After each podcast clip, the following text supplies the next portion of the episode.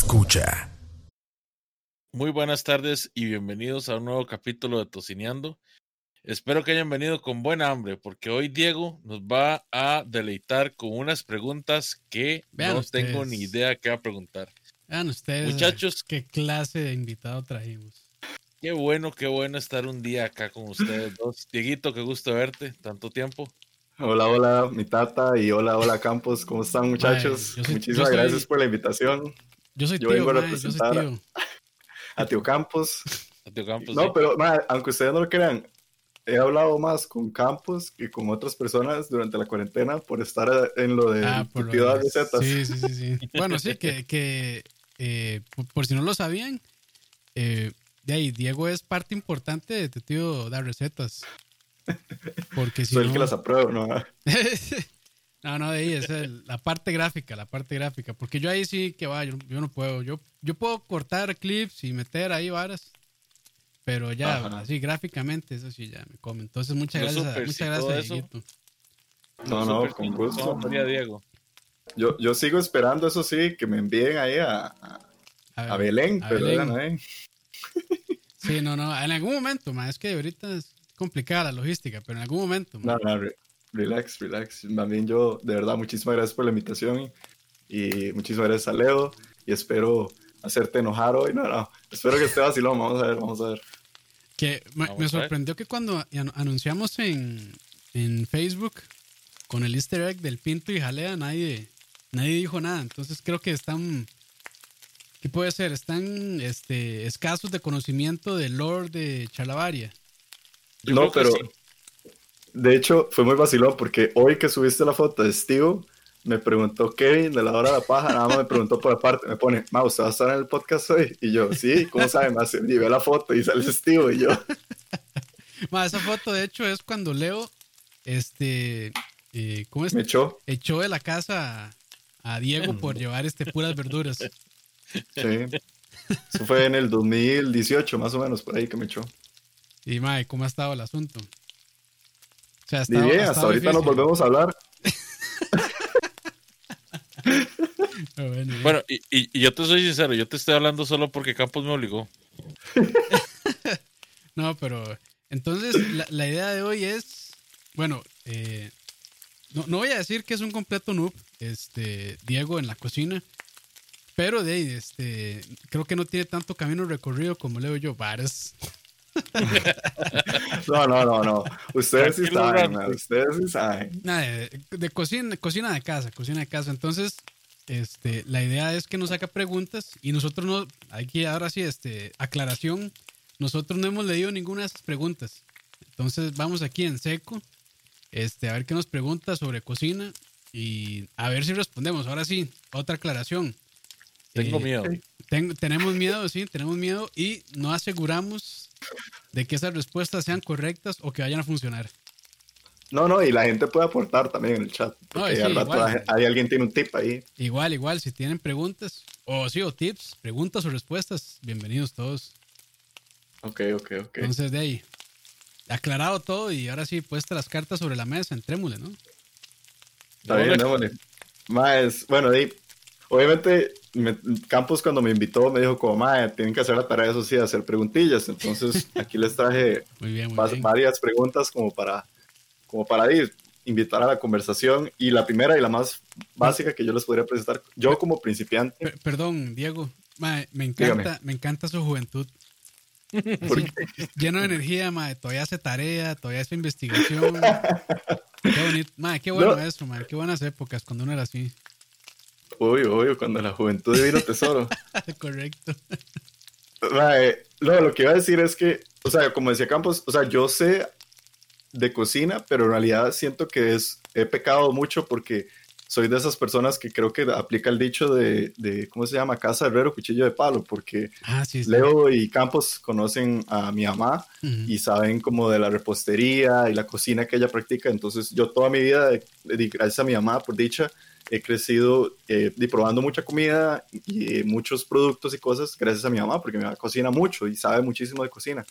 Pero yo como bien bruto, nunca me he sentado con ella a que me explique o que me cuente cosas. O sea, yo sé hacer huevo, eh, cereal Y, y por ahí ya creo que nada más algo como Pero con un huevo- tutorial de YouTube. Huevo como, huevo como, porque hay mucha, el huevo se puede preparar de muchas maneras.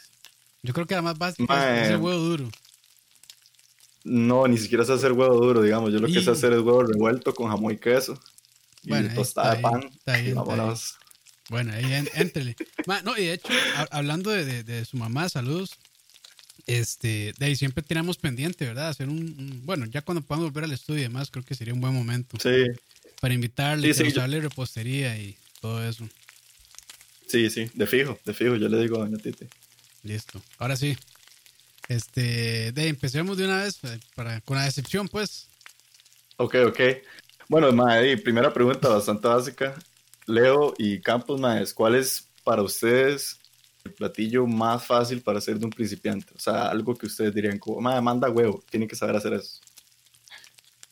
Dale vos primero, Campos. Yo primero, este, de principiante. Sí, el más Ah, fácil. Es que, digamos, que incluya calor.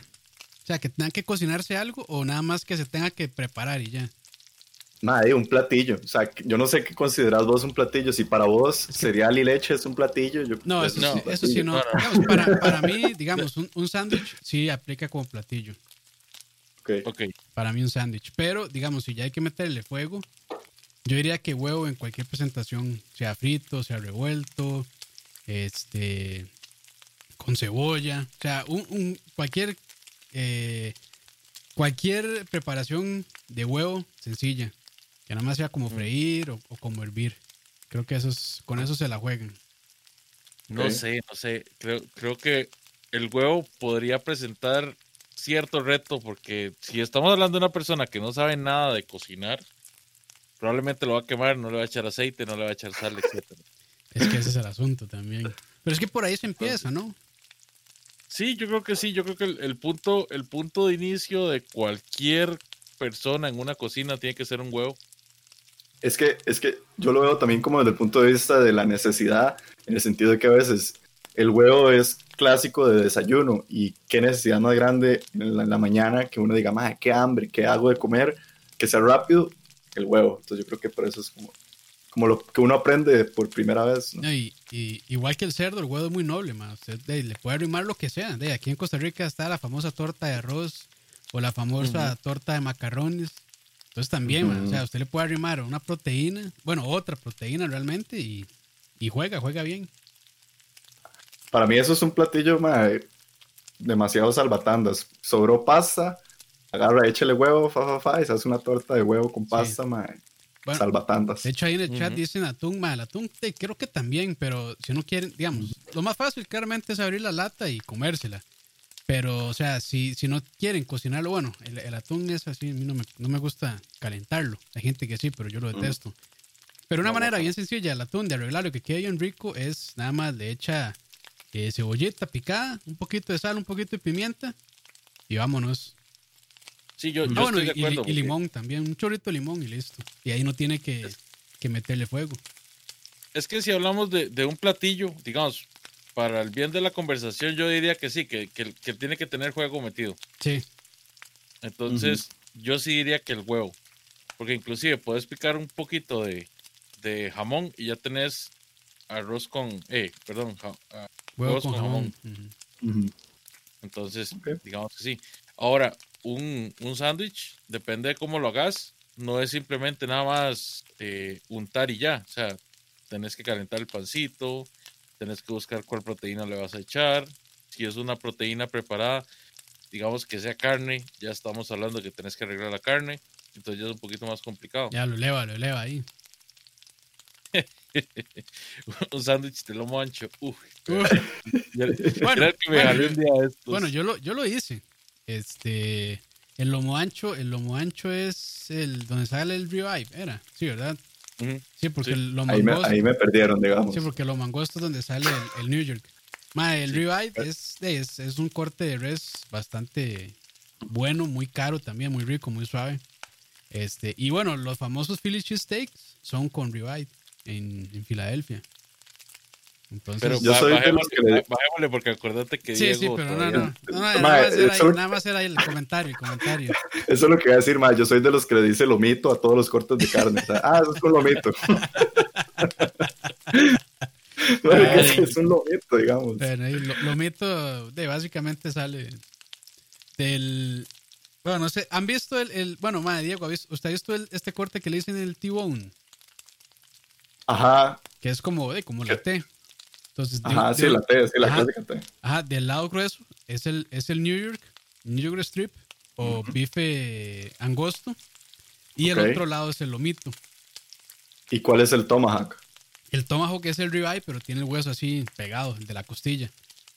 Ah, O sea, yo no sé si ha visto ese, digamos, que tiene como, digamos, bueno, el tomahawk es un hacha, pues. Sí, sí, por eso la figura. práctica del mundo, man. Ajá, porque tiene forma de hacha. Entonces es un ribeye pegado al hueso. Y, este, y digamos, de hecho se llama rib eye porque viene el, del- de los ribs, de la costilla. Después está, pe- está pegado a ese hueso. ¿Cuál es, cuál es el, el corte favorito de ustedes? El Nueva York, New York. Y, mae, no sé, estoy entre, entre el Riva y el New York, yo. Y ya, y si- y si- Ok. pero ma, para mí el corte sí ya, de verdad, perfecto. Para mí es el, el Porterhouse. Que es un, que es un T-Bone, pero ese sí tiene. Es que está el T-Bone y está el Porterhouse. Que ya es otra vara. Está metiéndose de cortes.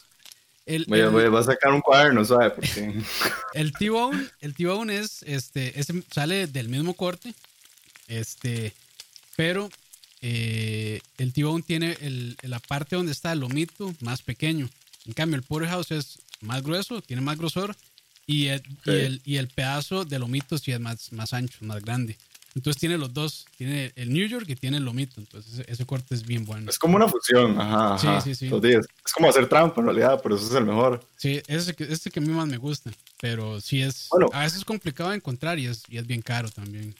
A eso iba. Eso es algo que, digamos, yo como noob no sé de la cocina, ¿cómo hago yo, digamos, para comprar carne? O sea, yo sé que uno va a la carnicería, obviamente, tampoco soy tan idiota, pero digamos, uno pide el corte específico, cosas así, me imagino. O sea, con, no sé, carne es el gaucho, que a ustedes siempre les encanta.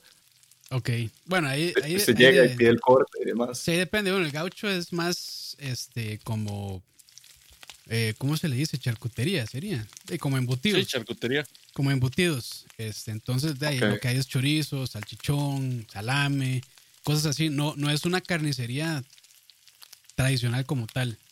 Ellos se especializan mucho, bueno, se especializan básicamente en, en, en ¿cómo se llama? En embutidos, charcutería.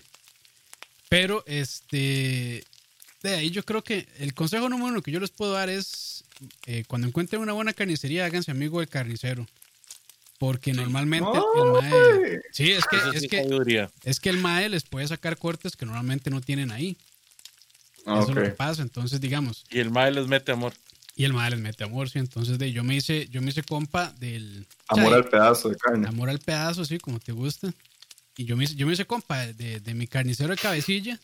Porque uno debe tener un médico de cabecilla y un carnicero de cabecilla también.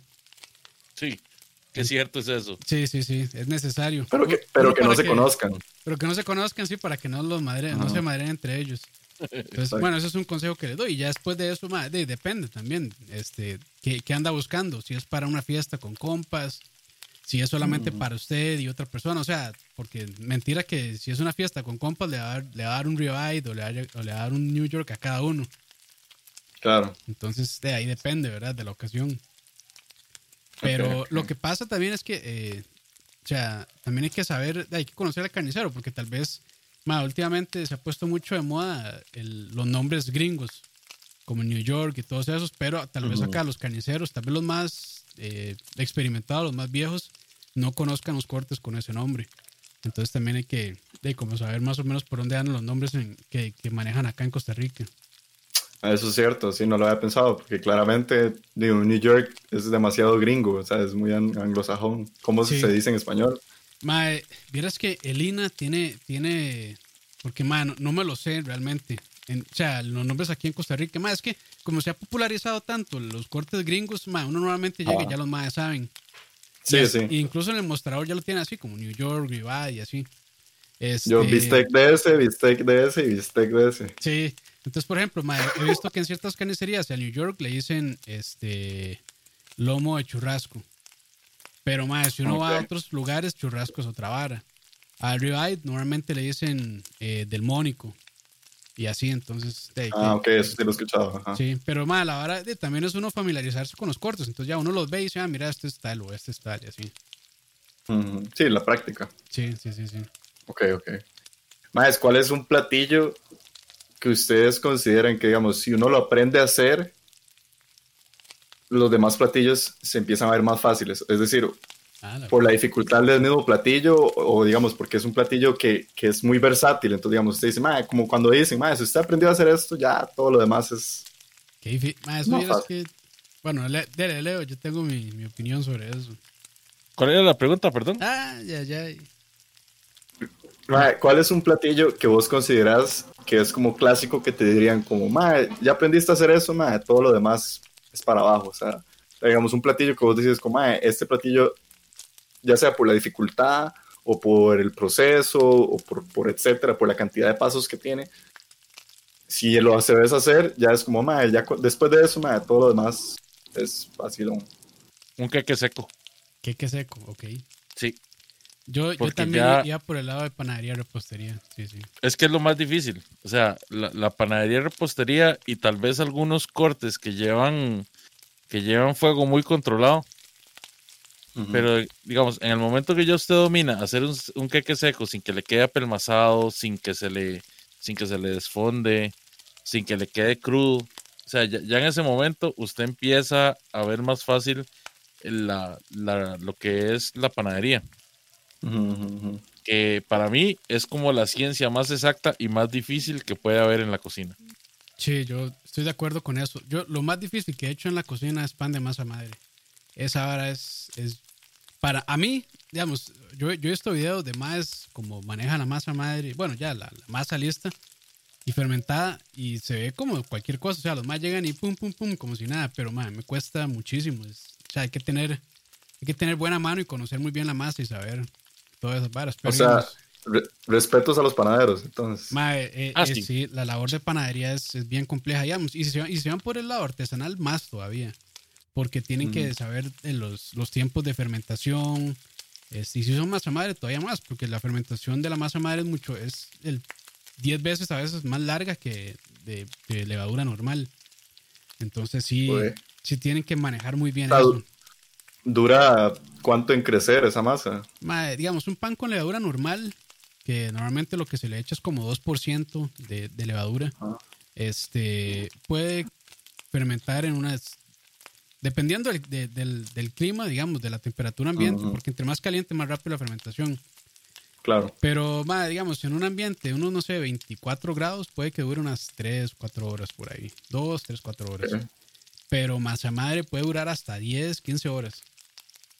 Y, Entonces, sí, es, es, es, es bien, es bien compleja, es bien complejo. O sea, panaderías como Pasiflori, yo realmente las admiro muchísimo para poder producir Claro. la cantidad de pan que producen, la calidad de pan que hacen también y a ese ritmo. Ya, o sea, ya eso es, puta, hay que, hay que saber mucho y, y saber, o sea, saber leer bien la masa, realmente, eso es bien complejo. Pero, madre, Sí. yo creo que uno como cocinero casero probablemente no va a llegar a esos, a esos, Claro. a, a esos niveles. Pero, madre, Bueno, yo sí he visto, yo sí he visto gente que, que sí llega, o sea, yo, lo, lo, o sea, lo que yo le digo es usted, el momento que usted encuentra un buen carnicero, quiérelo, chinéelo, sí, cuídelo. En el momento que usted encuentra un buen panadero, también. quiéralo, chinéelo, cuídelo. Muy bien, bu- buenos consejos esos, buenos consejos. buenos consejos. Pero consejos. así ya llevándolo a cocina, digamos, casera, yo creo que dominar el arroz también tiene, tiene su... Hablando, digamos, Ah, ¿en es, serio? es que hacer arroz en olla Sí, rosera, sí, obvio. en olla rosera es relativamente sencillo. Pero hacerlo en olla normal, sí, o sea, tiene su, su punto de complejidad, la verdad. Y yo o sea, yo, realmente... nunca he visto arroz en olla normal. es que aquí en Costa Rica, como consumimos tanto arroz, ya, o sea, la olla arrocera es es un, Es básico, sí. es, es un electrodoméstico básico. Pero en otros países donde tal vez no se consuma tanto, este, ellos ni saben que es una olla arrocera y la ven y dicen, "Ma, jamás el, el arroz ahí no va a quedar bien. Porque es que el arroz sí tiene su toque, o sea, hay que saber la cantidad de agua correcta para echarle, y todo eso. El o sea, toque del dedillo. La temperatura, todo eso, o sea, es... es si, si uno logra hacer arroz en olla normal y que le quede bien suelto y que no le quede masudo, eso es... O sea, Es ya- algo muy de abuelitas. Sí, de, sí, de- sí, sí. de cocina, de cocina de leña.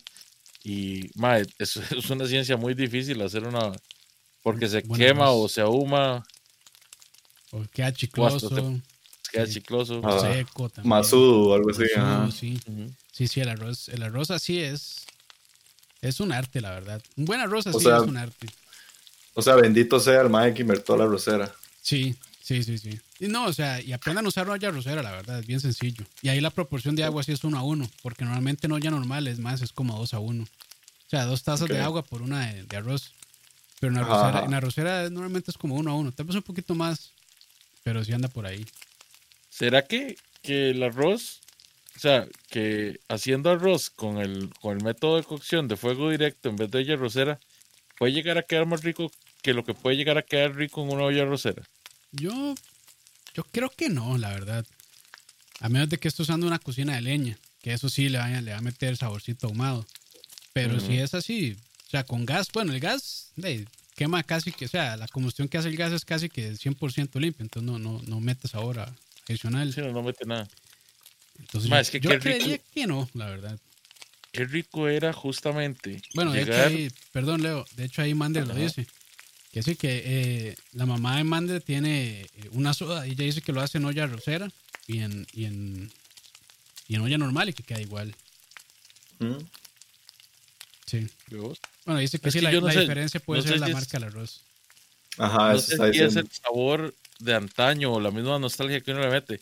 Ma, pero yo recuerdo que yo llegaba a la casa de mi abuela y había arroz recién hecho con un atún Uf, de estos que, que tenían chilito. uf, ajá, jalapeño. Uf, mae, qué vara más rica. Es que un arroz solo, bien hecho, es, es una delicia, la verdad. Es una delicia. Pero sí, sí, ahí para responderle a, para responderle a, a, a Diego, sí, el, el arroz en olla normal, creo que es creo que es algo que si uno le llega al punto puede dominar varias cosas de la cocina también. No, súper. Ahí, por ahí también para leer, dice Hank que su mamá es panadera y ha aprendido de todo y la masa madre sobre la fermentación varía por la temperatura del día. Imagínense, Correcto. o sea, hay que tomar en cuenta la temperatura del día. Sí. Wow. Ma, yo me he puesto a hacer, o sea, pan de masa madre y aquí en Cartago, que normalmente es un poco más frío, Ajá. y ma, o sea, yo sí he tenido que dejar el, el pan fermentando hasta como casi 20 horas. Ish. O sea, y, y no es, digamos, como que uno tenga que estar encima viéndolo, nada más es de estar echándole el ojo de ahí, como cada dos horas o algo así, para ver cómo va. Pero Ok, sí, ok. sí, o sea, sí es, sí es de paciencia esa vara. Ok. Más, ¿cuál es un platillo que ustedes, que parece difícil, pero en realidad es fácil? O sea, que ustedes lo ven y, y- y la gente podría decir, y madre, ¿cómo hizo esa vara? Y en realidad usted, desde muy adentro, usted dice, madre, si supieran lo fácil que es. Uf, qué buena pregunta esa, mae. a ver, Nos agarré picando ahí, paz. Mae, no, vieras que yo creo que, que eso es algo también, por ejemplo, mae, yo, yo estoy metido en algunos grupos ahí de, de, de parrilleros y muchos preguntan por pan, mae, ¿dónde venden pan? Mae, ¿dónde venden pan? Y, y o sea, yo por dentro digo, yo, yo, o sea, yo hasta, hasta hace poco me puse a hacer pan, pero la verdad es que no es tan complicado y el resultado que uno obtiene, mae, es muchísimo mejor. Entonces, o Ok. sea, yo creo que, mae, o sea, si uno realmente quiere una buena hamburguesa, un buen sándwich, este, o sea, tomarse, o sea, unas dos, tres horas más para prepararlo vale la pena, la verdad. Y no es tan difícil. No es tan difícil y si quieren meterse a hacer pan, sí les recomiendo nada más comprarse una, eh, una escala o algo para pesar. Porque sí, eso sí ayuda mucho. La precisión en panadería ayuda bastante, la verdad. Sí, la, la panadería es una ciencia exacta mil por mil. Sí, sí, sí. Yo por eso en los videos cuando hago pan en, en tu de recetas a veces dejo ahí lo que llaman porcentaje panadero. Eso básicamente es para aumentar o disminuir la cantidad de pan que uno quiere hacer.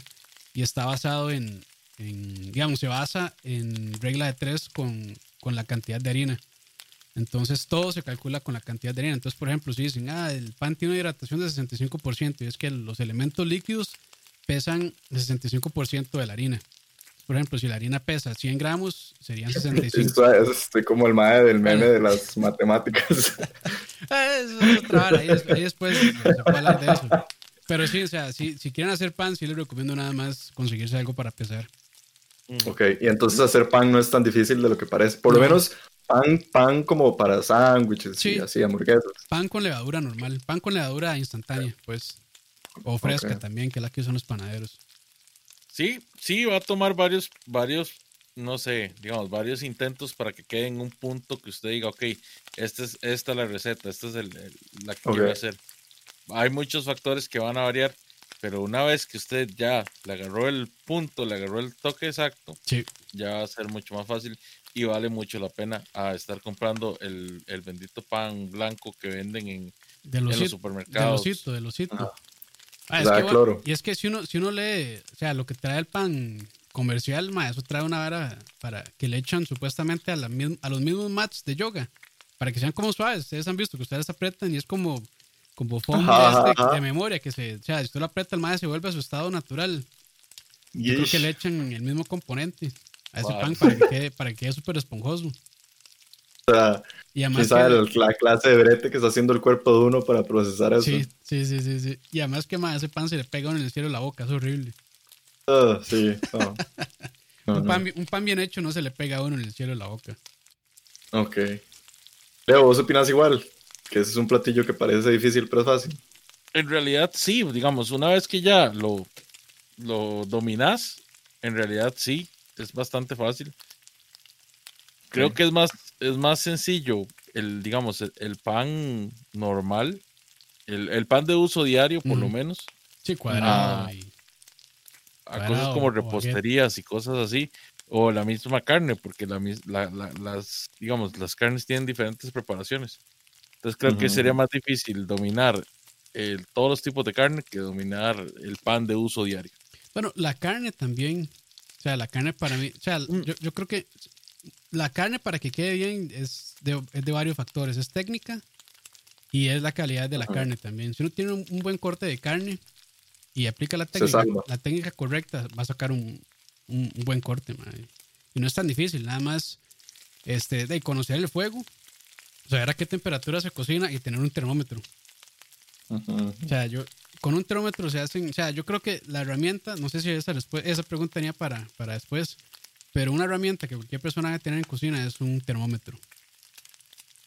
Yo sí, Ok. o sea, yo sí creo que uno, o sea, cualquier persona que quiera entrar a la cocina debería tener un buen termómetro.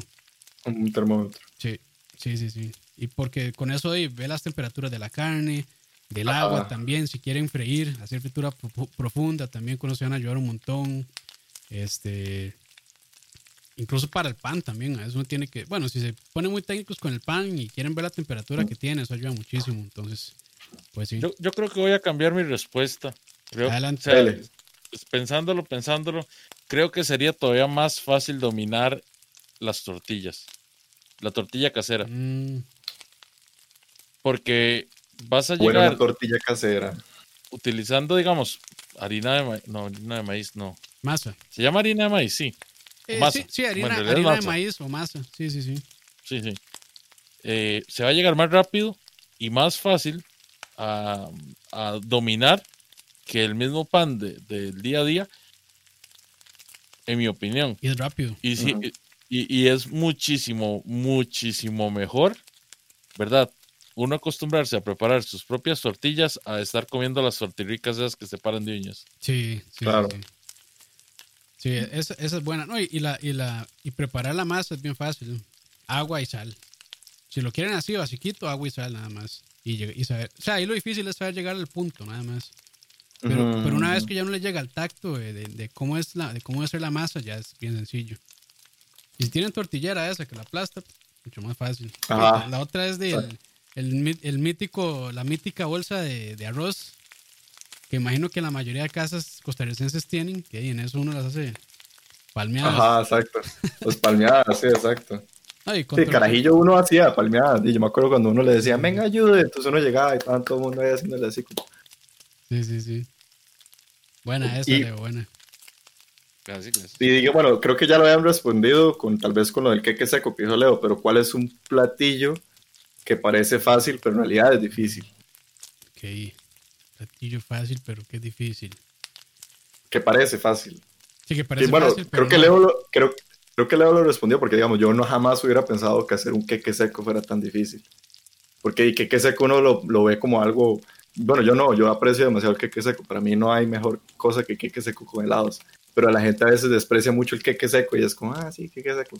Pero, mae, y al parecer es bastante difícil, como dice Leo. Entonces, De- ¿cuál podría ser otro platillo? Voy con la misma Pero respuesta. Voy con la misma respuesta, el arroz. Ok. Sí, sí, es que ya No, pero está me habían respondido. No, pero yo, yo creo que ta- también, este, como dijo Leo ahora, cosas con fuego controlado, como costillas y eso, yo creo que tal vez la gente lo ve y dice, ah, no debe ser tan fácil, nada más mantener la temperatura del- de la parrilla o el ahumador cuando uno está haciendo eh, barbacoa, bueno, barbecue o, o carnes ahumadas. Y sí, sí, digamos, no, sí, sí tiene, sí tiene su, su ciencia, la verdad, para poder llegar al balance de sabores y que la carne no se sobreahume y ese tipo de cosas también tiene, tiene su ciencia. Ok. Maes, ¿y cuál, cuál es un platillo que ustedes hicieron en algún momento y que ustedes se sintieron orgullosos de haberlo hecho? O sea, que ustedes dijeron, y mae, hice esta vara. O sea, que ustedes dijeron, wow. Y, Dave. papucho, Dave, no sé. Vamos a ver. Da- dale, Campos, dale. Yo sí la tengo bien pensar. clara, ma, y es este igual no es no es como cocina como tal, sino es panadería, ma. Cuando cuando logré un pan de masa madre que me gustara y que se abriera y que tuviera la oreja y todo lo demás, sí me sentí bastante bastante orgulloso, porque sí me costó muchísimo, o sea, yo para llegar a ese punto tuve que echar a perder como unas 10, 15 masas. Y después, me, y después me fui a comer a Pasiflor y dije, no, hombre, estoy mamando todavía. Sí, sí, sí. Y, Ok. y no, y también creo que el brisket, cuando, cuando me quedó un brisket este, bastante decente, jugoso, que no se me quemó, que tenía buen sabor, también me sentí, me sentí bastante contento conmigo mismo. Leo. Mis primeras costillas bien hechas. Porque las tres primeras me quedaron muy, muy cocidas, unas me quedaron crudas, después la- las terceras me quedaron eh, secas, se, se sobrecocieron igual. Ya, ya en el momento que yo saqué las primeras costillas y quedaron ricas, quedaron sueltitas y así, pero en el punto yo dije, Mae, le di. Saludos, En a, segundo lugar pondría la- las hamburguesas. saludos a Paddy, que anda por ahí, pero sí, concuerdo. O sea, todas, todas estas este, preparaciones que son de, de, de muchas horas, sí, digamos, porque a veces uno está, bueno, costillas son como cuatro a seis horas. Y de ahí hay que estar ahí cuidando y demás. Brisket, de ahí a veces puede llegar hasta 20, dependiendo del tamaño, dependiendo de la temperatura que uno está haciendo. Entonces, sí, sí, sí. Eso, Ok. eso, es, eso es complejo. Y bueno, ahorita que yo tengo una ahumadora ahí de, de, de madera como tal, también, Rájelo, rájelo. también es complicado. Es, es es- ahí, digamos, ahí es cuando uno ya se gradúa de, de, de parrillero, la verdad, de, de, digamos, de pitmaster. O sea, no, no Con un ahumador bien bravo. pero con un ahumador offset o de flujo inverso, que es a, a pura leña, cuando uno logra sacar ya ahí un corte bien, puta, eso es una grabación, la verdad. También, Sí, también sí. es bien satisfactorio. Ya el ahumado, estamos hablando de que ya es un nivel totalmente diferente de dificultad y de sabor. Sí. De hecho, de hecho, o sea, si, si ustedes alguna vez van a un restaurante de, de carnes, ¿verdad? Eh, como los 20 mil que hemos hablado acá, nos han acompañado un montón de chefs de ahumado, aprecien, aprecien cada una de las notas detrás del corte que se están comiendo, porque ustedes no saben la cantidad de horas de brete que hay en ese Sí. corte. Ok. Ok. ¿Cómo vamos, este, cómo, cómo vamos, eh, Diego? ¿Vamos, vamos bien? Ma, yo, yo, yo voy a salir motivadísimo para esta hora, weón. Yo ya, Ya, ya se va para Mundo Barbecue a comprarse un, Uh, ya ahumador. voy a, ir a comprar, voy a ir a comprar todo lo que necesito. Una- un termómetro, una pesa y listo. Con eso me la- y una rosera y ya. Uf, no, Ok. pero, pero vieras que sí vale la pena, mae, Este, No, de fijo, una, una buena, una buena parrillita sí vale la pena, la verdad. Sí, Ok, sí, claro. Parrilla carbón. ok. Ma, es que fue lo primero que ustedes aprendieron a cocinar. Primero que aprendí a Huevo. cocinar. Huevo. Huevo frito y se me quemó. Mae, sí, de hecho, a mí nadie me enseñó a hacer huevo frito. Nada más yo llegué y dije, ma, voy a hacerme un huevo frito porque tengo hambre. Entonces llegué, agarré un huevo y lo puse en el sartén, prendí el fuego y no le eché aceite. Y, Oh, y se me quemó. en el sartén. No, no, no. Y se me quemó. Después cuando mi mamá vino y, el, y el olía quemado, me pegó con una cuchara de madera que tenía y que me decía, me decía que era un bruto. Y yo, pero no soy bruto, es que usted no me enseñó. mamás. Típico mamás. Típico. Eh, yo fue en. Bueno, yo, yo, yo estudié en, en colegio público y hay una clase. O sea, uno, medio año, yo recibí una clase que se llama Hogar y el otro medio año era. ¿Cómo se llamaba? No sé qué, que uno trabajaba con madera y así. Este. Bueno, no me acuerdo. Un técnico. Este, no, es que, es que era hogar. Era una materia que se llamaba hogar que yo llevaba medio año y el otro medio año era talle- artes industriales. Ahí está Ay, Eric Pérez. Ajá, artes está industriales. ajá. artes industriales. Ajá. Entonces yo, lo primero que yo cociné, yo tenía creo que como, no sé, tal vez unos 14, 15 años por ahí. Eh, fue arroz con leche. Fue arroz con leche. Y, mae, mi abuela es guanacasteca Arroz y bueno, cocina como nadie. Y de, ya yo estaba pues acostumbrado al arroz con leche que, que ella hacía y claramente no me quedó igual. Pero tenía, tenía un buen punto de referencia. Yo dije, ah, no, no me quedó tan mal. Y se lo llevé Lo a intentaste y salió bien. Sí, sí, y le llegó, le llegó un poquito a mi abuela, yo lo probé y dice, ah, no, sí, está, está bien, está bien. Entonces de ya. Eso fue lo primero que cociné, arroz con leche. Y apenas te fuiste, los copió. señora. Vieran los tamales de esa señora. Ajá. Ah, puta, Uh, sí, sí, sí. Senda Belén, ahí está. Cen Belén, Cena Belén. Senda Belén. Belén. Sí, Más, sí, mi abuela cocina muy, muy bien. les tengo, este es un, este nada más es, es para hacer un intermedio ahí. Es un dilema. Uh, ver en qué posición están ustedes y a ver en qué posición está la gente que nos está escuchando. Porque surgió en un podcast, en otro podcast que yo escucho, y hubo demasiada diferencia entre las personas en la forma en la que aprecian el dilema. ¿Cuál Ok. podcast es, mae? Perdón. Mae, se llama el Rooster Teeth Podcast, Ah, ok. el RT Podcast. Sí, sí. Mae, no lo he escuchado, el- pero el- sé el- cuál es. Ok, El dilema es este. Se cocinan dos lasañas, exactamente iguales, a la misma vez. Se sacan las lasañas del horno, se ponen, se, se sacan de, de su respectivo Pyrex, etc. Si, si yo sirvo una lasaña en un plato y pongo la otra encima de la otra lasaña, ¿cuántas lasañas tengo?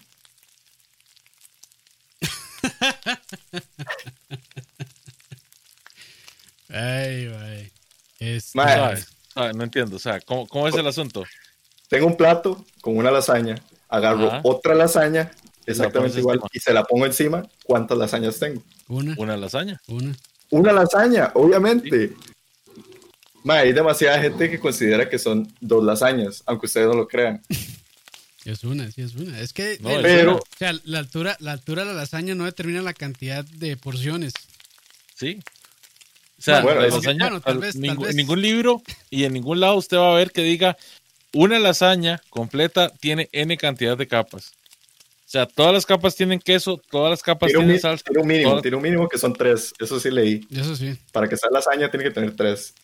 Pero no tiene Pero, un pero máximo. tiene max- no tiene máximo, exactamente.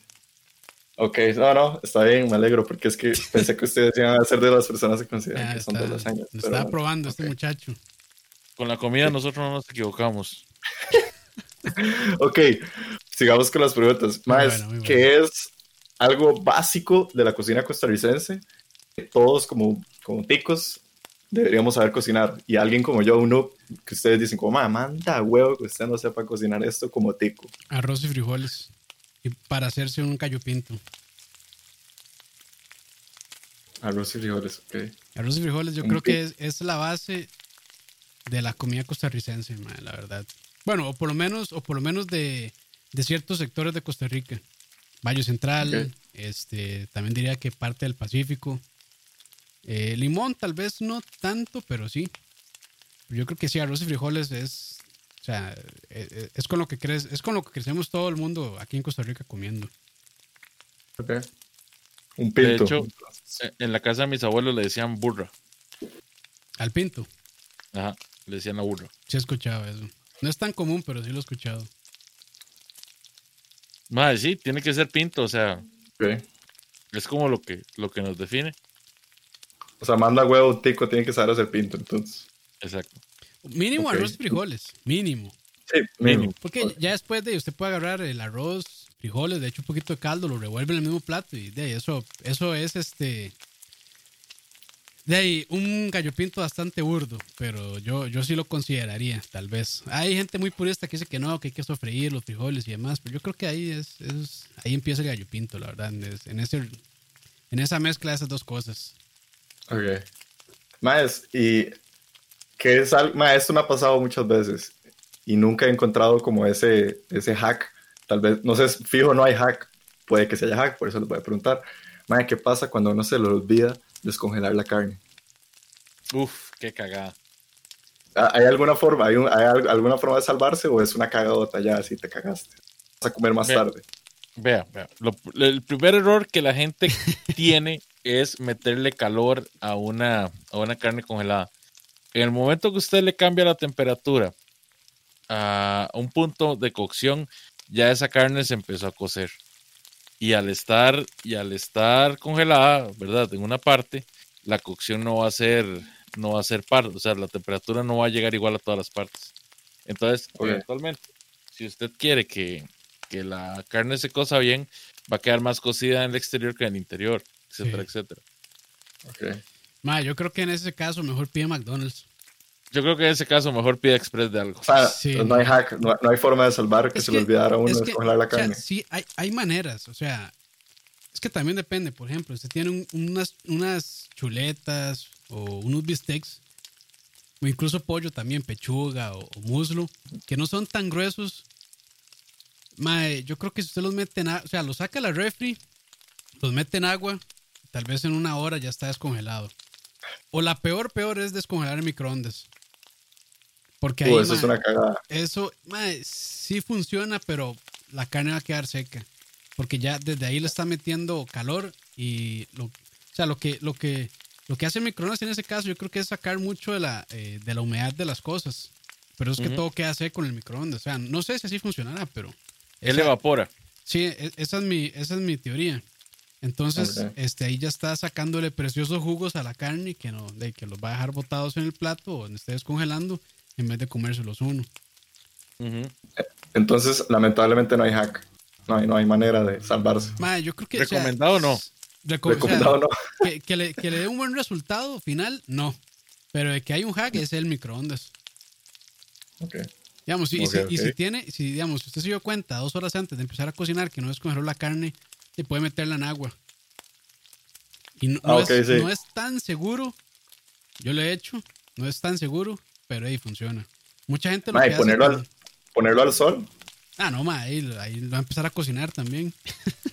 Y además de que es- estás propiciando la generación de bacterias. Sí, en ese punto es donde las bacterias más se reproducen a, a temperatura ambiente Mm. o un poquito más. Entonces sí es, ahí sí ya es muy peligroso también. Ok. De hecho, mucha gente desco- descongela, digamos, descon- llena, que no es tan amigable con el ambiente, pero llenan la pila donde lavan platos o cualquier pila, la llenan de agua. O ponen una, un tazón, ponen la carne y dejan, y dejan corriendo el agua, un chorrito así apenas, para que el agua siempre esté fría y no se caliente. Entonces, este, eso es otro método que he visto que hay gente que hace también. Dejan el tubo abierto con un chorrito así apenas que le caiga el agua para que este, se empiece a descongelar y que el agua siempre esté fría. Porque lo mejor, es, lo mejor es descongelar en frío, ¿verdad? O sea, si, si la carne está en el congelador, lo mejor es pasarlo a la, al- A la refri. a la refri normal y dejarla ahí, no sé, dependiendo del tamaño, este, de 24 horas, o si es un corte más grande, de puede que ocupe un poco más, pero, pero esa es la mejor, esa es la mejor manera. Ahí sin agua caliente jamás, porque igual le va a meter, eh, o sea, Se también a cocinar. va a empezar a cocinar y también, como dijo Leo, lo lleva a esa, a esa temperatura de riesgo donde pueden reproducirse bacterias. Ok. Maes, ¿y cuál es un, un, hablando de hacks y de twist, cuál es un hack o un twist que ustedes dirían que se inventaron y consideran que las demás personas deberían aplicar. O sea, un, un secreto que ustedes les gustaría revelar ahorita, que usted diría, una vez me pasó esto, y porque ustedes saben que mi, mi, mi, hack y mi twist es el pinto con jalea, pero ustedes odian, odian ese, ese, twist. ¿Cuál es un, cuál es un hack o un twist de ustedes que ustedes dijeron, una vez hice esto y la verdad es que está muy bueno? Dele, Leo. Yo, bueno, Ahí, ya la ayudaron en el chat, por cierto. Me, me ayudaron en el chat. ¿Por qué? Ahí dice, dice Dopel, dice amado bajo techo. Ah. Mae, no, ya, ya, yo estoy cansado de compartir mis, mis, mis toques secretos con ustedes, mae. Sí, sea, ustedes no los, no los valoran. Vea, yo, bueno, todos los, todas las personas que me conocen, si son cercanos a mí, saben que la, la, la cosa favorita mía en todo el mundo es el helado. Yo siempre he sido una persona que ha tenido problemas, ¿verdad? Para disfrutar de, de esta cuestión del, del salado dulce. Ajá. Que mucha gente... No, no sea necio. No sea necio, papi. no lo quiero maltratar. Tengo mucho honor, no lo quiero maltratar. Ok, ok, ok. Vea, el, el día que yo probé el, el tocino mm. con, con azúcar moreno, eh, el, tocino caramelizado es como se llama. Qué cosa más deliciosa por el amor a Cristo. Fue, fue así como life changing. y lo descubrí de hecho por estar comiendo helado, porque era un oh. topping. Ah, claro. Mm. Tenía pedacitos de, de tocineta encima. Ajá. Y después de, y digamos, después de ese punto, eh, empecé a hacer yo eh, tocino caramelizado. Y lo hago, lo hago hasta, digamos, lo caramelizo y después lo baño en chocolate. Wow. Y, es una bomba para diabéticos, pero es riquísimo. ¿Lo has probado ahumado? No, no lo he probado ahumado, tengo que. Es mucho mejor. Mae, es que verás, el único compa que yo conozco, ¿verdad? Que tiene un mavorcito vive en Cartago. de hecho, seguir una receta este, haciendo burn ends de panzada de cerdo, que es básicamente la panzada es uh. donde viene la tocineta. Y ahí está una receta interesante ahí después. Ahí después Uy, papá. y yo. A ver, Campos, ¿cuál es su hack? Secreto. secreto no, pero hack. Un hack bien sencillo para no parir encendiendo este, el carbón. Si tienen una parrilla de gas, normalmente las parrillas de gas, las medianas o grandes, tienen un quemador eh, auxiliar al lado. Ajá. y ahí yo pongo la chimenea. Enciendo, el, enciendo el, este, esa, esa plantilla y ahí lo dejo, ma, y en cinco minutos ya está, cinco o diez minutos ya está full. Ese es un buen, ese es un buen tip para no parir, porque a veces, digamos, si uno le pone nada más abajo mucha gente usa encendedores o estos eh, cubos de parafina. Eh, hay un MAE aquí que se llama este, Lumbre Enciende Fuego que vende unas, unas palitos de, pino, que es muy bueno para encender. Pero todos esos hay que darle como media hora, 45 minutos para que encienda bien el carbón. con ese toque es, es este. Te ahorras ese tiempo. Con ese toque nos ahorra ese tiempo. Y otra también que es, es, es, bien conocida, sobre todo también en charcutería, es la cantidad de sal. Mucha gente a veces no sabe cuánta sal poner a las cosas. Este, y ahí es donde también viene a mano tener una, una pesa para pesar las cosas. Es este, el 2%. El 2% es una cantidad, digamos, pesan la carne o lo que van a salar y a ese peso lo multiplican por 2% y esa es una cantidad bastante buena para poder salar. O sea, el 2% del peso total de lo que está cocinando. del peso total que está cocinando. Entonces, por ejemplo, si son 100 gramos de carne, le, sería 2 gramos de, sal. Eso es, eso es un buen truco, digamos. Si tienen como medillo a echarle, o sea, a sobresalar o que no le quede bien salado todo, eso es un buen toque. Que normalmente uno lo hace a ojo. Digamos, ya eso también de la cantidad de sal ya es como con experiencia, también dependiendo del tipo de sal que uno use. Pero normalmente con 2% es un, es una, es una safe zone, por decirlo de alguna manera. Ok, por ahí dice Don Roa, no sé si ya hablaron de aceites, pero cuando uno empieza a cree que todos los aceites son y hacen lo mismo. Sí, no, no. Eso yo no lo sabía, no, O sea, no son, no son los mismos. Por ejemplo, este, bueno, una preparación muy sencilla con, con aceite, este es la famo- el famoso chimichurri argentino y mucha gente lo hace con aceite de oliva. Y eso, si les gusta el aceite de oliva, pues de bien, échenle. Pero lo que les va a saber es a puro aceite de oliva. Y el aceite de oliva ya, en, en- o sea, sobre un pedazo de carne, sobre un choripán, es muy potente. Entonces mejor Ujú. usan un aceite neutro de vegetal y ya. Con eso, o sea, logran el cometido de tener esta consistencia en la salsa y, y sin el sabor potente que tiene el aceite. Pero Claro. sí, y hay, hay aceites que también tienen punto de ebullición distinto. O sea, hay unos que se queman muy rápido y otros que aguantan más. Entonces, por ejemplo, o sea, hay gente que cree que de freír con aceite, aunque el aceite de oliva a temperaturas altas es bastante, este, ¿cómo se dice? Es bastante estable. No es lo ideal para, para freír tampoco, porque va a empezar a meterle mucho sabor del aceite de oliva. Entonces, también. Y mucha gente dice que de, para freír también tiene sus temperaturas este, y demás. Entonces, pues sí, o sea, hay aceites para cada, para cada preparación, diría yo. A Ok. mí, a mí particularmente no me gusta freír con aceite de oliva porque siento que se quema muy rápido. Sí, no, se quema muy rápido. Y de ahí ya sabor quemado, pues qué asco. El aceite de oliva me gusta de hecho como para hacer aceites aromáticos, por ejemplo, aceite con, con hojuelas de chile, aceite con romero, aceite con, con ajo. Me parece así como lo mejor del mundo. Sí, sí, sí. sí.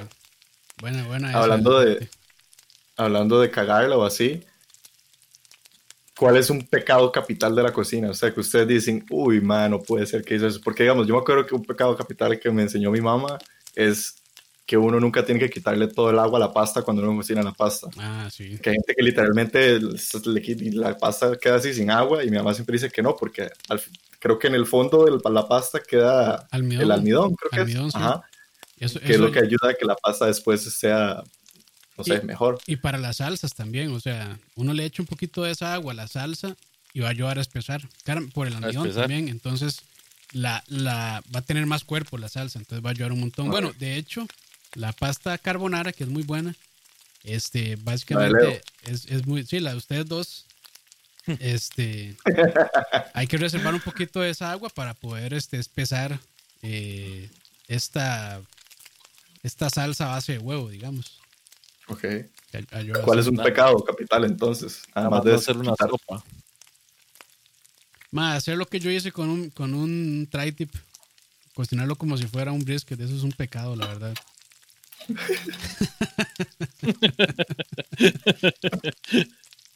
Perdiste todos tus honores ese día. Sí, perdí, sí, sí, ahí, este, madreadas. Tres estrellas. Para los que no saben de qué estamos hablando, muchachos, váyanse a buscar el video del tri-tip de tu tío de recetas de llama campos. Trisket. Man, vieras que no está tan malo, la verdad. Y tal vez si uno se salva con un, con un, con un tri-tip que tenga más cantidad de grasa intramuscular, pero no, que va, el, el corte no, no aguanta tantas horas, la verdad.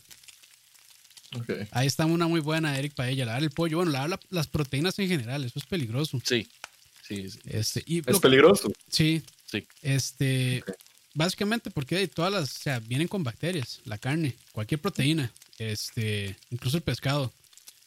Y digamos, cuando uno lava y le tira el, y le tira el agua, la proteína lo que va a empezar es a, de, va a pringar todo el al- alrededor del lavaplatos y lo que tenga ahí cerca de bacterias.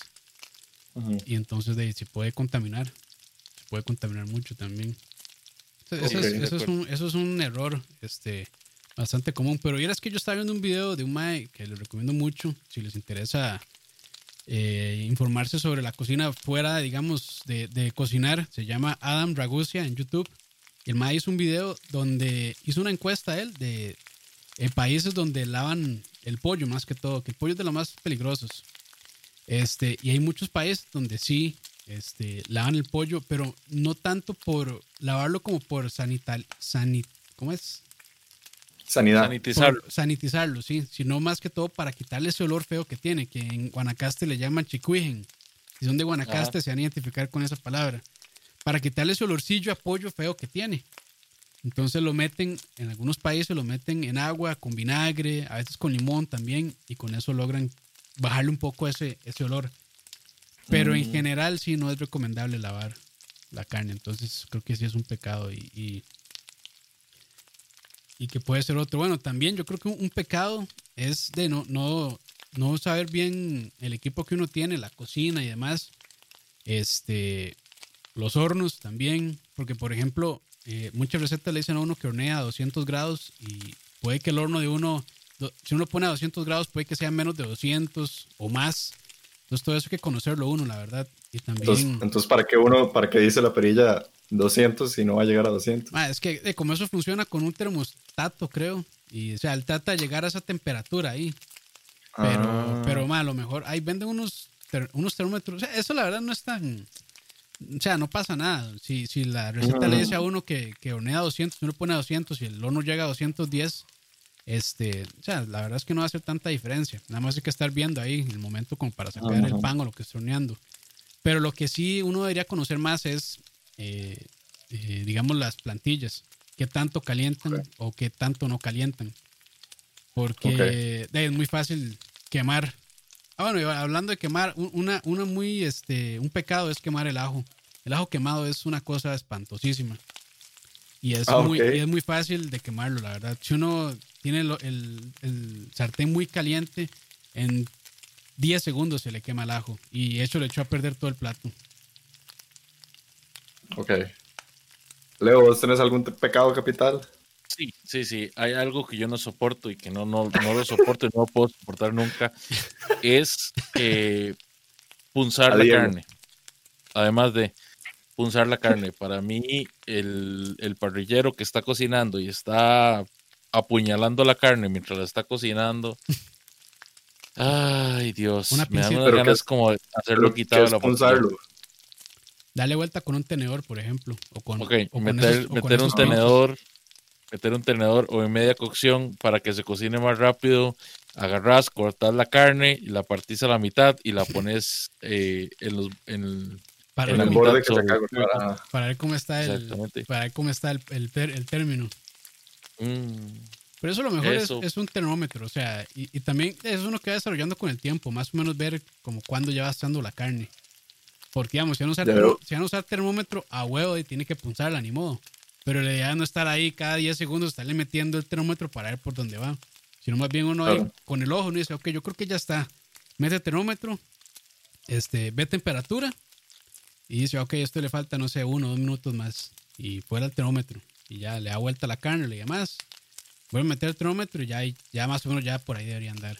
Entonces, es necesario en, en ciertas cosas, si quieren cocinar así, digamos, si quieren sacar la carne a punto, con termómetro, pues ni modo. Pero sí, o sea, estarle dando vuelta con tenedor o con pinza, eh, con pincho, sí, eso sí, puede que pierdan un poquillo ahí de, jugos probablemente. Ok, ok. Y bueno, les tengo otro dilema. Y este es un dilema que de hecho descubrí hasta hace poco. Y como que ya me pasé al otro lado del dilema. O sea, yo estaba a un lado y ahora estoy del otro lado. Más, ustedes son de los que tienen una tostada de pan, le ponen la mantequilla y va al hornito. O tienen la tostada de pan, la hornean y después le ponen la mantequilla. Es decir, mantequilla antes o después de hornear. Porque yo, yo era de los que les ponía la mantequilla y luego iba al hornito. Ahora descubrí que es mil veces mejor hornear la tostada para que salga más crujiente y después usted le pone la mantequilla. ¿Qué prefieren eh, ustedes? No, yo prefiero mantequilla antes de meter al, al, al horno. Se va a orar un Leo. Se va, se va, a orar un poquito más. Es que, es que yo creo que ahí no hay como respuesta correcta, es como mi preferencia. Sí, sí, exacto, es preferencia. no, es, no es como la leche del cereal, que uno sabe que primero se echa el cereal y después la leche. Eso sí, es, eso sí es una regla universal. Pero yo creo que lo, lo, de la mantequilla sí, en cualquiera de los dos funciona. Lo que pasa es que con la mantequilla dice ahorrar un poquito más el pan. Yo, yo, yo, yo, o sea, en serio, yo antes era de los que siempre ponía pan, mantequilla y luego el hornito.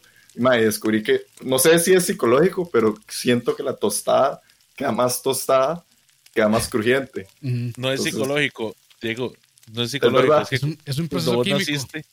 no, es que cuando vos naciste te, se, nos, se nos cayó. Entonces. Se golpeó la cabecita. Exactamente, se cayó de cabecita, entonces por eso es. Bueno, yo, yo soy team mantequilla después, solo se lo digo. Yo soy team cualquiera de los dos, la verdad, no, no, no tengo como una preferencia ahí.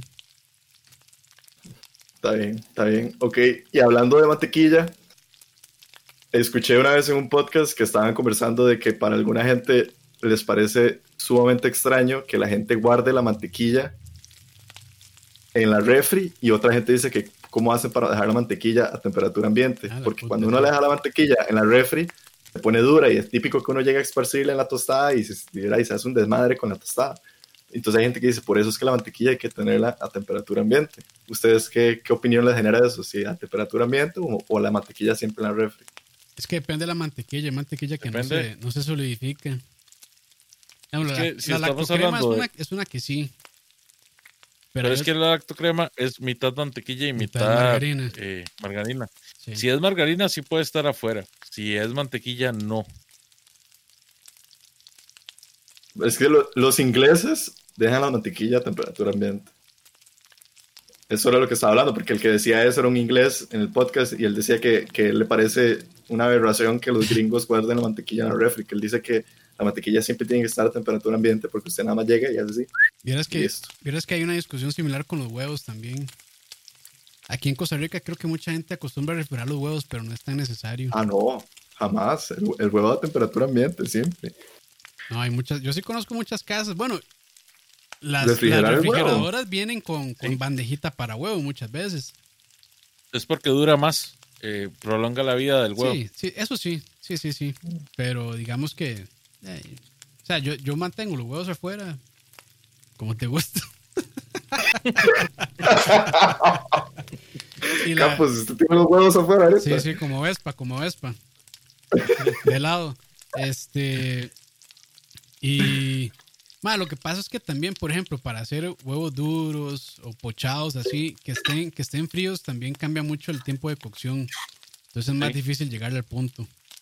Pero es que aquí siempre es acostumbrado de que los huevos los venden a granel en las pulperías. Entonces es más fácil. Si vos querés hacer un huevito pasado por agua o un huevo duro, entonces nada más vas y compras a granel para utilizar en esa preparación y ahí tenés los que siempre utilizas para hacer fritos o para hacer revueltos.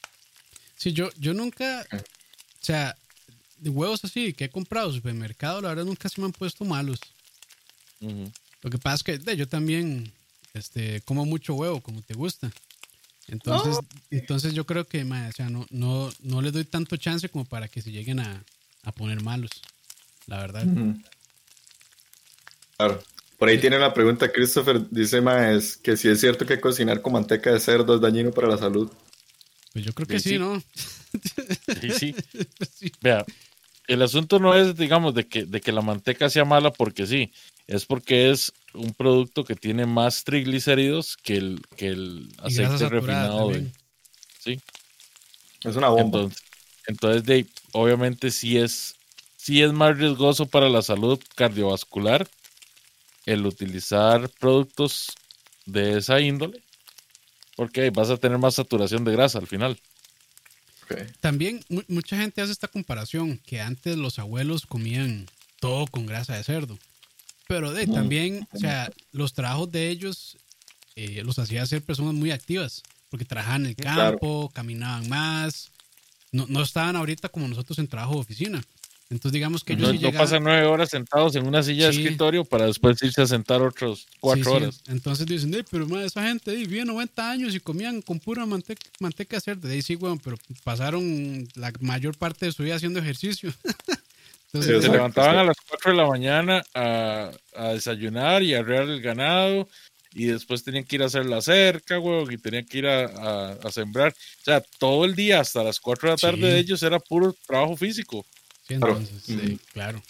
Entonces, claro, o sea, también la alimentación de ellos era muy distinta también, ¿verdad? Este, eran cosas de que ellos mismos cosechaban normalmente, este, no tenían tantos químicos y demás, entonces, eh, o sea, era muy, eran tiempos muy distintos a los, a los actuales, la verdad. Entonces, eh, no se puede, no se pueden comparar, es una, es una, ¿cómo llaman? Este, una falacia de falsa equivalencia. Uno sé cómo le dicen a esa mierda. Ah, Arjona, ¿eres tú? Uf, no, yo- me lo acabo de inventar. Yo creo que eso ni existe, ese tipo de falacia, pero bueno. Una falacia de falsa equivalencia. Más, hablando de cosas curiosas que yo a veces en la cocina, es que la gente tiende como a pasar la comida del recipiente del que viene del supermercado a otro tipo de recipientes. Mae, ¿cuáles son para ustedes lugares incorrectos o más bien lugares correctos para guardar la comida? Porque digamos, yo he visto que en Costa Rica se acostumbra a poner el arroz, en, o sea, se saca de la bolsa y lo ponen como, como en una, una vasija, Ajá, como en para que un- la- el arroz esté en esa vasija. En un topper. Ajá, algo así. Para ustedes, como cuál es un lugar correcto o al revés, un lugar muy incorrecto para guardar la comida? Ey, Ustedes mientras- prefieren dejarlo así en las barras del súper. Sí, yo mientras no lo vaya a usar, normalmente lo dejo en el empaque. Este, Pero el arroz, eh, yo creo que el arroz, en el caso del arroz y el azúcar y eso, se, se meten en empaques para evitar de que se le metan, no sé, Hormigas. hormigas o, o insectos, cosas así. Yo creo que También yo creo que es por un asunto de almacenaje y, y acomodo, digamos, porque a la hora de usarlo es más fácil sacarlo de un dispensario o si vas a, si vas a algo con tapa que estar desenrollando la bolsa, estar sirviendo la porción y después volviendo a cerrar la bolsa. Sí. Bueno, regresando a Christopher que dice lo de la grasa también, perdón, dice que la familia es de Guanacaste. No, mi familia también y eran así. O sea, este, mi abuela tiene más de 90 años está con, como todo. O sea, también es que ahí en Guanacaste es una de las zonas, sobre todo Nicoya, es de las zonas azules del planeta. Y es una, Sí, que viven mucho. sí, es una, es una combinación de cosas, genética, alimentación, este, Calor. todo Clima. eso, todo, o sea, todo eso, digamos que son factores que hacen que las personas sean más longevas. Pero si no, o sea, si usted está, si usted está trabajando en una oficina nueve horas o en su casa nueve horas y está cocinando todo con manteca de cerdo, papito, a los 35 ya empezó a tener problemas. Así fir- firmado, mae. Rajado que sí. Sí, Ey, no todos podemos ser santacruzines como los santacruceños. sí, no, no. Exacto. Más, ¿qué tan cierto es que el secreto de todo buen platillo está en la cantidad de sal o mantequilla? Porque Sí. siempre dicen que el, el amor de mamá era que en realidad tenía mucha mantequilla o mucha sal o, o un balance de mantequilla-sal. ¿Qué tan cierto es eso? Que, El, que un buen platillo, a final de cuentas, es sal y mantequilla. el amor de mamá es, en palabras justas, es técnica. Es eso. Ok. O sea, ellos, ellos, o sea, bueno, las personas que cocinan ya tienen el toque. Pero hay un documental muy bueno que les recomiendo, se llama, era como eh, Fat, Acid, Salt, no me acuerdo qué más. Son cuatro, está en Netflix, ahor- ahorita les digo el nombre. Pero básicamente ya habla de, las- de ese, tipo de cosas, de la sal, eh, de la acidez, de las grasas, y no me acuerdo cuál era el otro componente, la verdad. Pero digamos, ese- esos cuatro componentes es lo que realmente realza el sabor de la comida. Entonces, o Ah. sea, es- esos componentes, más la técnica y la calidad de, de, digamos, de, de los ingredientes también es lo que hace realmente la diferencia. Ah, Hay una cuestión, o sea, digamos, el asunto este de cocinar con mantequilla se origina en Francia desde un principio. Perdón? Leo, per- perdón, así rápidamente se llama Salt, Fat, Acid y Heat. Heat eh, por calor, pues. Por calor. Les recomiendo mucho. Es un libro también, pero hay un documental. Se lo recomiendo mucho, está muy interesante. Suena muy bien, suena muy bien, de hecho. Yo de fijo lo voy a ver. Eh, no, que les decía que, digamos, el hecho de, de- de cocinar con mantequilla viene de Francia porque la, la realeza y la burguesía normalmente se dejaba como los artículos premium para ellos y al resto de la plebe y a los esclavos lo que les daban era pues los sobros, ¿verdad? Entonces, como la mantequilla es este producto refinado, del, del- es un lácteo refinado, cuando se lo aplicaban a las comidas, eso inmediatamente le daba otra capa de, otra capa de ostentosidad a la comida. Entonces, mucha gente cree que automáticamente algo por cocinarse con mantequilla, Mantequilla. o a la mantequilla, ya automáticamente le está aplicando, no sé, finura o, o- o- O o sabor. una capa de sabor más elaborada pero en realidad eso viene por el por la ostentosidad del plato y, de, obviamente que comida comida francesa es ostentosidad Sí. Como, como el huevo, con aceite o de mantequilla. Sí, bueno, el, la- el omelette francés tradicional es con mantequilla. Ujú. Y eso es toda una técnica compleja, la verdad. Pero de hecho, volviendo a lo que decía por ahí, Roa, arriba, este, lo de cocinar con grasas, y bueno, la mantequilla es una grasa, este, tiene mucha importancia, la verdad, y eso sí le da mucho sabor. Pero eh, yo creo que es eso, o sea, llegar a ese balance de sabores.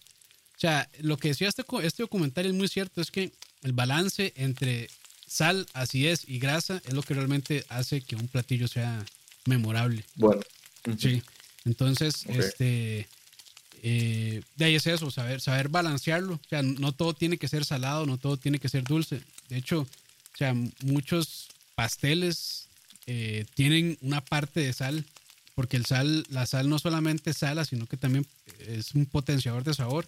Entonces, lo que hace es elevar los sabores, o sea, que algo sabe. Es, como cuando, bueno, de hecho lo decía eh, la semana pasada José de Salty Earth, que de, si uno le echa un poquito de sal al aguacate cambia completamente el sabor y es cierto. Este, de mucha gente también, o sea, con, con, los, con la, famosa manca aquí en Costa Rica le echan un poquito de sal y le cambia muchísimo el perfil de sabor y es por eso, porque es un potenciador.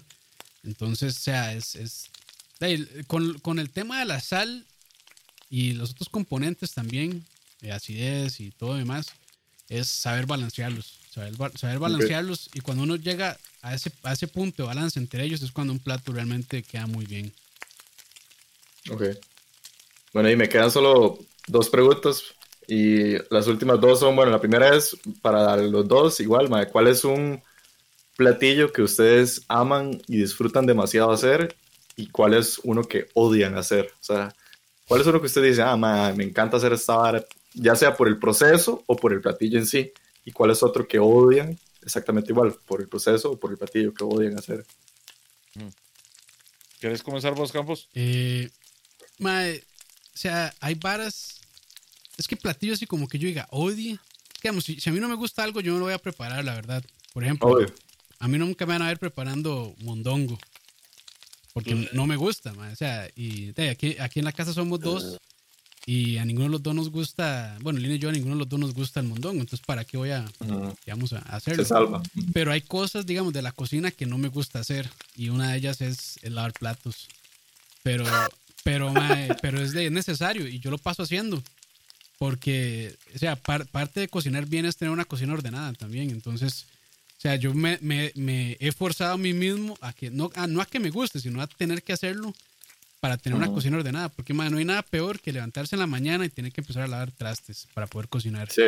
Entonces, o sea, yo creo que es una de las cosas, es un mal necesario en la cocina, el orden y la limpieza, la verdad. Eh, o sea, uno no puede hacer cosas ricas siendo un cochino, la verdad. Aunque bueno, hay gente que tal vez sí le queda, pero no es como la norma. Son casos extraordinarios. Sí, sí, sí, sí. Y digamos, y platillos que me gustan hacer, todo lo que tenga que ver con asados, la verdad, todo, eso lo disfruto muchísimo. Se nota. Se nota la panza. no, el, el canal, el canal.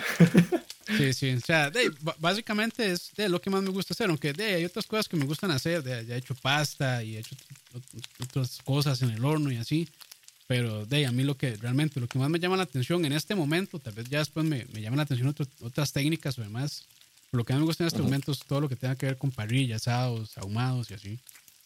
Ok. Leo, vos. Ok, que más me gusta a mí el pulled pork, pero en olla de presión, en olla de, cocimiento. lento. Mm, muy bien. O sea, eh, me encanta, me encanta el sabor del pulled pork eh, ahumado. Me parece algo extremadamente bueno. Pero ¿Y el proceso te gusta? es difícil honestamente disfruto más preparándolo y me, gusta más cuando me queda cuando me queda bien jugoso en, en olla de cocimiento lento. Claro, o sea, es totalmente un sabor menor, digamos, en lo que es las propiedades al que queda con el ahumado, porque con el ahumado tenés el sabor del, cerdo, el sabor de la, del, del rub que le hiciste, y además de eso tenés el sabor del, del ahumado, que es un sabor delicioso. Pero, o sea, son como, como diferentes platillos de una misma proteína. A mí, en lo personal, me gusta mucho prepararlo en la olla de cocimiento lento. ese fue el primer video de tu tío recetas y debo decir que quedó muy rico, la verdad, ese pulled pork. Está muy bueno. Y, eso que no usamos el corte ideal. Usamos posta que, no, que es más magra y no tiene tanta grasa, pero aún así quedó muy bien. Bueno, y es que cocinar... cocinar nos agarró tarde. Nos agarró tarde para buscar la carne y es que, es que conseguir ese corte también es, complicado, ¿no? No lo tienen tan disponible, hay que buscarlo con tiempo. Pero yo, para Y un platillo que no. Ah, sí, perdón, perdón. Y Leo, un platillo que no. Que no, disfrutas. que no disfrutas hacer o que no te gusta, así que vos decís, oh, mano, cancelado. Mm, cualquier, cualquier tipo de, de guiso. Más que todo en, en o sea, no, no, tanto los guisos, sino como, como el pollo sudado, en realidad. Mm. No, no me gusta para nada. No, nunca, nunca he podido darle el punto a un pollo, por ejemplo, un pollo en salsa con papas. Nunca logro darle el punto. Siempre me queda muy seco. Ahí nada más para responderle a Christopher Prende, dicen que tal la freidora de aire. Yo no tengo, pero eh, básicamente una parrilla es, una freidora de aire. Si le mete bastante carbón, y las cosas quedan bien. para, primero que nada, para usted no puede freír con aire porque no está friendo. Este, pero si llegan resultados similares, ahí, le dejo el, el, video de KFC, mae. Si funciona, papá. Sí, sí, yo no estoy diciendo que no, pero no estás friendo. Sí, no, e, eso es, eso es un, es una cocinadora de convección, básicamente. Exacto. Es un horno de convección. Lo o sea, le dicen freidora de aire porque sí deja las cosas crujientes, pero no como una como fritura profunda. Lo que hace es, es, es una, es un horno de convección con un abanico bastante potente, este, que hace, que hace, que se llega a un resultado similar. Pero sí, no es freír como tal. Ok. Y ya solo me queda la última pregunta. es, para ustedes, ¿cuál es la mejor forma de aprender a cocinar? práctica de error, leer o ver videos o no sé, o sea, para ustedes, ¿qué, qué fue lo que ustedes dijeron? Como, con esto se me hizo más fácil aprender a cocinar. Una combinación de todo. Vean videos, lean libros. Si quieren, si quieren hacer cosas a la parrilla, les recomiendo este libro, Meathead. Se llama este, The Science of Great Barbecue and Grilling. Esta es la Biblia del asado y, el ahumado. Entonces, sí, yo creo que de primero es como si les llama la atención cocinar, ver qué les gusta. O sea, qué les gusta comer.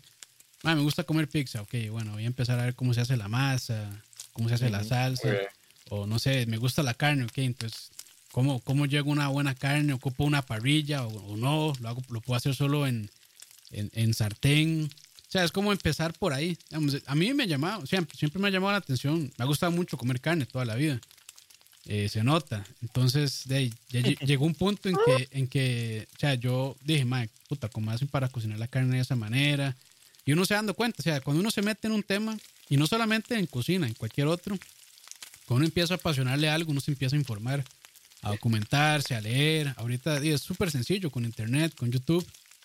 Este, lo único es no quedarse solo con una fuente, sino de revisar varias fuentes, varios lugares, varias páginas, varios canales de YouTube y empezar de, a comparar este, lo que ellos dicen y demás y ver qué funciona, ver qué no funciona.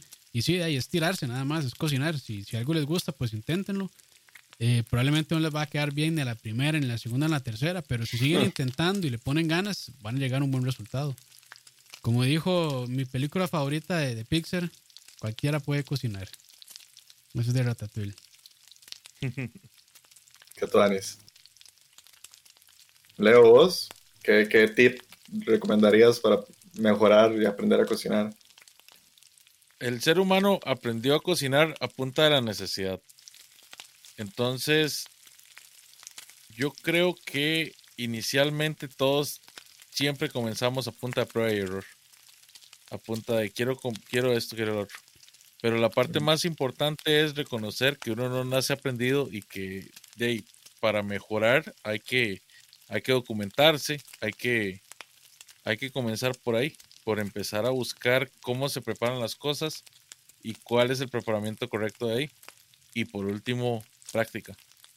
La práctica es el maestro. Sí, sí, de nada les sirve leer y ver si no lo van a hacer. Ni no, Muchas gracias, más bien, Quiero como darles un aplauso o algo, no sé, no, estuvo demasiado inspirador esa parla. Al, revés, más bien estuvieron muy buenas las preguntas. digamos, cuando, cuando, yo creo que cuando uno obtiene buenas respuestas es porque hizo bien las preguntas. Entonces, de ahí eso también. Gracias más bien a, a, de, a Dieguito Carbonara, que se apuntó y hizo muy buenas preguntas. Sí, sí. Yo no esperaba nada y salí sorprendido. Gracias. Esas son las mejores sorpresas. Sí, sí, sí. No, y muchas gracias a ustedes por, por invitarme, por, por, ser parte de esto. Gracias a Leo, es un gusto volver a hablar con vos. Y, y nada, a seguir aprendiendo. La verdad, creo que, que, que la, la, la, cocina sí es algo que me apasiona mucho, pero creo que también uno siempre tiene como esa, como esa perecilla, pero de verdad que, como dice Campos, como cuando uno cocina algo y de verdad uno está orgulloso de lo que hizo, eso debe ser bastante llenador para uno mismo. Entonces, yo creo que eso es, por lo menos lo que me va a inspirar a, aprender más a cocinar. Ah, y otro, y otro consejo, eh, apunten sus recetas, la, la, cantidad de cosas que usaron. Ah, todo eso ayuda porque, digamos, tal vez en un, en un, momento llegan y hacen, no sé, cualquier platillo que les quedó muy bien y no sé, se lo van a, a su pareja, a su familia, lo que sea, y todo el mundo dice, ¡ay, qué rico quedó esto! Y de ahí, si no apuntan, o, si tienen buena memoria, pues de ahí pueden tratar de, este, de, de, confiarse en su memoria, pero yo creo que lo mejor es ahí en, en, su celular.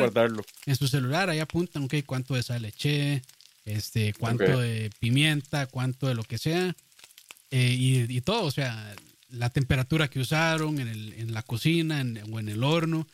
Todo eso es muy importante documentarlo también. Porque ya, ya, después, este, ya después tal vez recrearlo les va a costar un poco. Con el tiempo, pues ya uno, ya uno tal vez va agarrándole como ciertas mañas y uno ya más o menos puede ir calculando y todo, pero cuando uno está empezando, sí es, yo creo que eso, me parece a mí que es un buen consejo, apuntar todo ese tipo de cosas para, para poder después replicarlas y cambiarlas también, porque eso va a ser una base. O sea, esa receta que están haciendo va a ser una base y ya después, ah, ok, lo quiero un poquito más ácido o más dulce. Ajá, o le quiero meter picante. Entonces ya tiene la base como tal y ya después de ahí puede empezar a cambiar cosas. Entonces también creo que es una, es una muy buena manera también de experimentar y, y, hacer cosas nuevas. Ok. Y no sé, yo no tengo más preguntas, no sé. Listos. Leo, despida. Muchas gracias, Diguito. Muchas gracias a todos los que nos acompañaron también en el chat. Ya saben, si tienen preguntas, si tienen dudas de cómo se preparan las cosas, mándenselas a Diego y en otro programa veremos si, si las respondemos o no. Así es, si no, no, gracias a todos los que están ahí escuchando en, en vivo.